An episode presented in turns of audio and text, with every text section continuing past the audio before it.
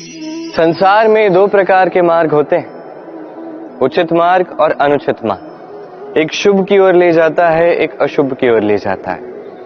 कई बार अज्ञानतावश जीवन में हम वो मार्ग चुन लेते हैं जो अनुचित होता है।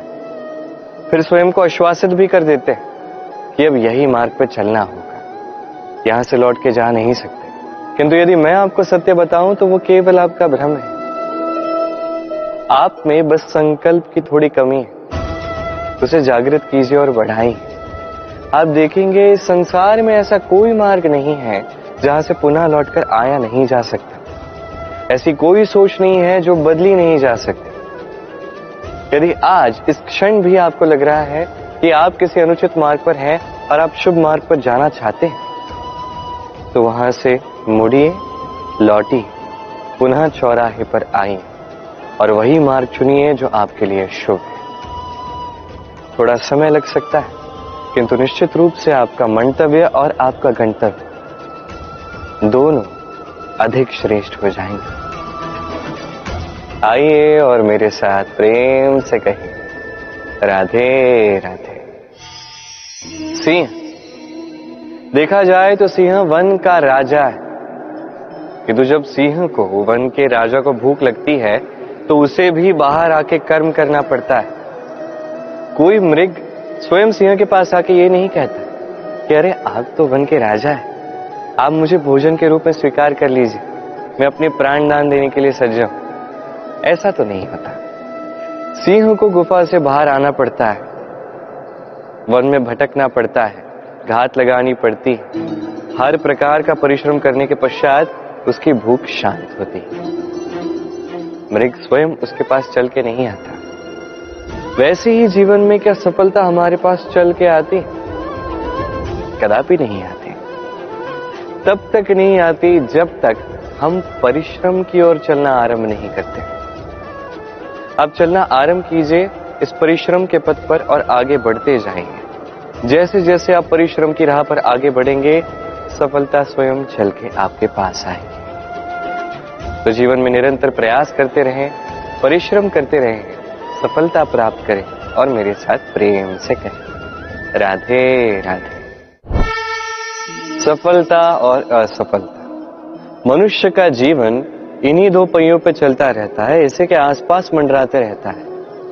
अब ये सफलता और असफलता अत्यंत लाभदायक भी हो सकते हैं, हानिकारक भी सिद्ध हो सकते हैं। निर्भर करता है मनुष्य पर। बात की जाए सफलता की तो जैसे ही सफलता आती है, वो मनुष्य के मस्तिष्क चढ़ जाती। वो अपने मार्ग से भटक जाता है, लक्ष्य से भटक जाता है, अनुचित कार्यों में उलझ जाता है, विनाश की ओर अग्रसर हो जाता है। किंतु यही सफलता, यदि वो मस्तिष्क से निकाल के हृदय में बसा ले तो उस सफलता को अनुभव भी कर पाएगा, अपने कर्तव्य भी अनुभव कर पाएगा। सोचेगा कि कैसे इस सफलता से समाज का, चार लोगों का और भला कर सकूँ, और वही सफलता उसके लिए वरदान बन जाएगी। यही बात की जाए असफलता की।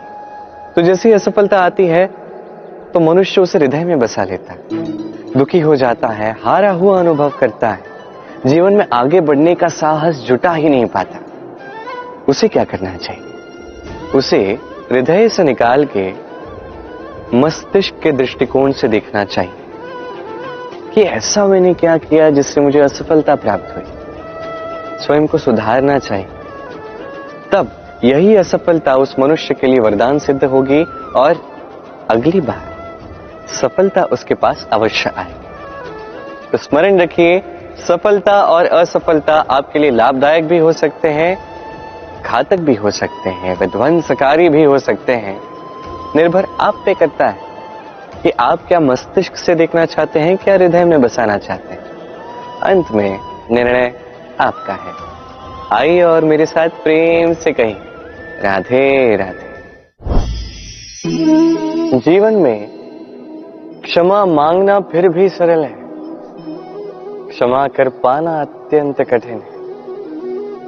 क्षमा। दो अक्षरों का यह शब्द है, किंतु बहुत बड़ा ये शब्द। अत्यंत महत्वपूर्ण है ये शब्द। कभी कभी किसी और को क्षमा करना फिर भी थोड़ा सरल होता है। किंतु स्वयं को क्षमा कर पाना अत्यंत कठिन हो जाता है। भूतकाल में हमसे कोई भूल हो जाती है, जिस कारण से हम स्वयं को क्षमा ही नहीं कर पाते। कई बार वो ऐसे भी भूल होती है, जिसके विषय में केवल हमें ज्ञान पर हम स्वयं को क्षमा ही नहीं कर पाते और हमारा विकास वहीं रुक जाता है। क्योंकि यदि आप क्षमा कर पाना सीखे नहीं। स्वयं को यदि आप क्षमा नहीं कर पाते तो ये आपके जीवन की सबसे बड़ी बाधा बन जाती है।